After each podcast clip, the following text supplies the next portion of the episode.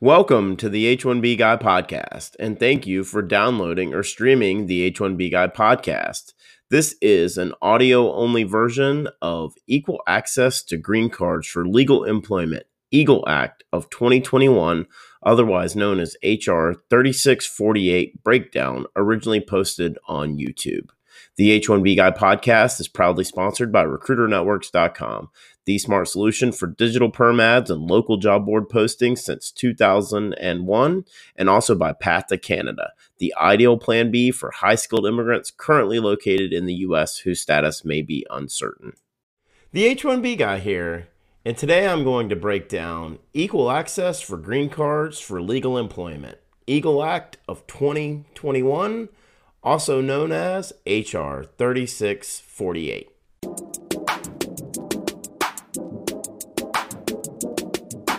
But before we get started, I'd like to ask you, if you haven't already, to please subscribe to the H1B Guy channel here on YouTube and like this video so that I can continue to produce more content like this for you. I also wanted to mention the H1B Guy offers a variety of consulting services. I help businesses and individuals solve complex work authorization issues in the recruitment process while bringing awareness to employment based immigration benefits. If I can help you, please reach out. I'd love to hear how. Today's post is brought to you by RecruiterNetworks.com, the smart solution for digital perm ads and local job board postings since 2001, and also by Path to Canada Path to Canada provides an ideal plan B for high skilled immigrants currently located in the U.S. whose status may be uncertain. If you're facing an H 1B denial or OPT expiration, don't get caught off guard. Make sure you have a plan B, and Path to Canada is your answer. Well, as I covered on the H 1B Guy News for the week ending June 4th, 2021, U.S. Representatives Zoe Lofgren and John Curtis introduced H.R. 3648 Equal Access to Green Cards for Legal Employment EAGLE Act of 2021. Included in the press release on lofgren.gov was a link to a section by section breakdown titled Equal Access to Green Cards for Legal Employment EAGLE Act of 2021, section by section. I'm going to use the text from this document and add my thoughts on this proposed legislation. Starting with Section 2, numerical limitation to any single foreign state, eliminates per country limitation on employment based immigrant visas and raises it from 7% to 15% for family based immigrant visas provides a nine year transition period for the elimination of the per country limit for employment based second, EB2 advanced degree professionals, exceptional ability aliens, and employment based third, EB3 professional skilled workers, other worker preference categories as follows reserve visas for lower admission states, reserve visas for countries other than the two countries with highest demand for such visas, India and China, for nine fiscal years as follows. Fiscal year 1, 30% of such visas. Fiscal year 2, 25% of such visas. Fiscal year 3, 20% of such visas. Fiscal year 4, 15% of such visas. Fiscal years 5 and 6, uh, 10% of such visas, and fiscal year 7, 8, and 9, 5% of such visas. Reserve visas for new arrivals for fiscal year 1 through fiscal year 9 re- reserves an additional 5.75% of such visas for individuals from countries other than India and China. Reserve visas shortages uh, for reserve visas for shortage occupations for fiscal years 1 through fiscal year 7 reserves 4,400 EB3 visas for individuals who will work in a shortage occupation, nurses, and physical therapists. And then additional parameters for fiscal years 1 through fiscal year 9. No country may receive more than 25% of reserved visas, and no country may receive more than 85% of unreserved visas. This bill also includes a safety provision to prevent visas from going unused during the nine year period. Well, this language and approach to eliminating the green card backlog uh, that has been caused by the 7% country cap for employment based preferences should look familiar. It is very similar to the language that served as one of the key pillars to the Fairness for High Skilled Immigrants Act, H.R. 1044. The tiered approach of decreasing the rest of the world's allotment over nine years by 5% increments uh, for the first six years, 10%, um, and then 5% for the last three, was hotly debated in its previous form, and I expect this will be no different. However, it continues to appear to be the most popular approach to clearing the green card backlog while attempting to minimize the impact as it works through each year. I do really like the proposal of setting aside EB3 visas for shortage occupations, highlighting both nurses and physical therapists. Both occupations have proved to be critical necessities as the U.S. has battled through the COVID 19 pandemic. The last point for this section is the provision which prevents visas from going unused. Putting an emphasis on maximizing number usage is an extremely important aspect of eliminating the current backlog. Moving on to section three posting available positions through the Department of Labor requires employers to provide public notice of new H-1B positions on a Department of Labor DOL searchable website for at least 30 days. Employers are not required to post positions that will be filled by individuals who are currently in H-1B status and have already been counted against the numerical limitations or are authorized to accept new employment upon the filing of an H-1B petition by a prospective employer. Online job postings must include the occupational classification, job title, education and experience requirements, salary or wage range, benefits offered, and location, and the employer's process for applying for a position. You know, I'll say this the more transparency, the better for new H 1B visas especially with the new electronic filing process for the H 1B lottery that's been used for fiscal year 2020 and fiscal year 2021. This also helps to bring clarity around the recruitment process of the open position in its entirety. Again, the more awareness, the better. But as a reminder, this only applies to new H 1B visas, not continuing employment. Continuing with Section 4, H 1B employer application requirements. Prevailing wage requires employers to submit to DOL documentation of the methodology used to establish the prevailing wage for a prospective H 1B employee. New Labor Condition Application LCA attestations requires H-1B employers to attest that advertisements for the position do not state that the position is only open to H-1B workers so that H-1B workers will be given preference. The employer is not primarily recruited H-1B workers. If the employer has 50 or more employees in the United States, not more than 50% of the employer's U.S. workforce consists of H-1B or L-1 non-immigrants. LCA fees requires the DOL to establish an administrative processing fee for LCAs, and then the elimination of B1 in lieu of H1 prohibits the Department of State from issuing B1 visitor visas to individuals seeking to perform H1 services where the source of remuneration or salary comes from a foreign employer. You know, this section places reform around the H 1B visa in terms of the LCA attestations, and then also gets into specifically limiting the candidate pool to only H 1B visa employees, as well as discussing the 50 50 rule, which I've previously covered. Uh, the 50 50 rule restrictions are put on employers from obtaining new H 1B or L1 visas if their current workforce exceeded 50% or more H 1B and L 1 visa holders. This language was added to S 386 as part of the unanimous consent negotiations surrounding S 386 back in 2020.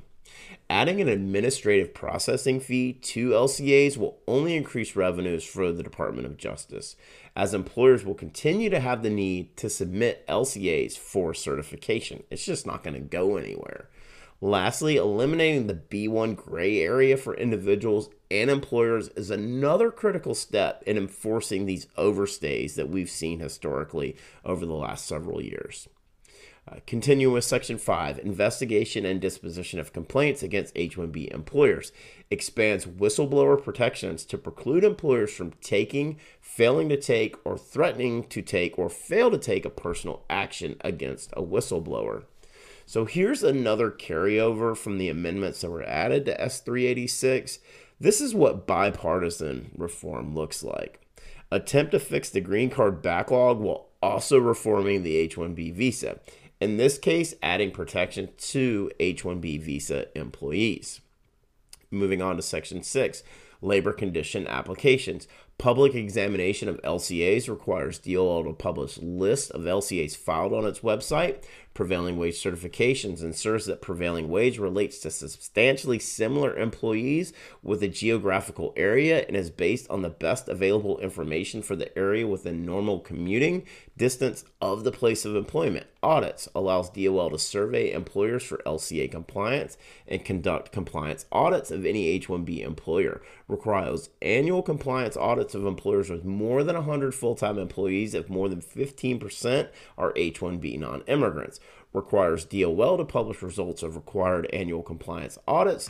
Any audited company cannot be re audited for four years unless there was a willful failure to comply with the program requirements or if there is evidence of misrepresentation or fraud.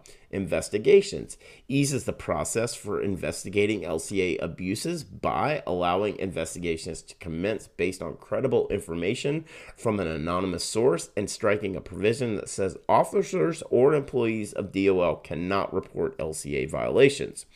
Striking the provision that prohibits investigations unless there's a reasonable cause to believe the employer willfully engaged in LCA abuses or a pattern of violations you know, performance data on DOL.gov uh, is already happening, but it is reported quarterly and not in real time, uh, meaning that you can access the previous quarter for fiscal year's data.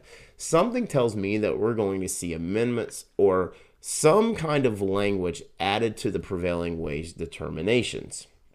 I honestly also believe that we're going to see a significant increase in audits that will begin sometime in fiscal year 2022.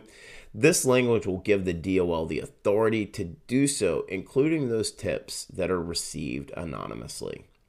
And then wrapping up with Section 7, Adjustment of Status for Employment Based Immigrants, amends the Immigration and Nationality Act, INA, by adding a new Section 245N to allow most non immigrants and their dependents who are the beneficiaries of an employment based petition that has been approved for two years to file an application uh, for adjustment of status even if the immigrant visa is not immediately available.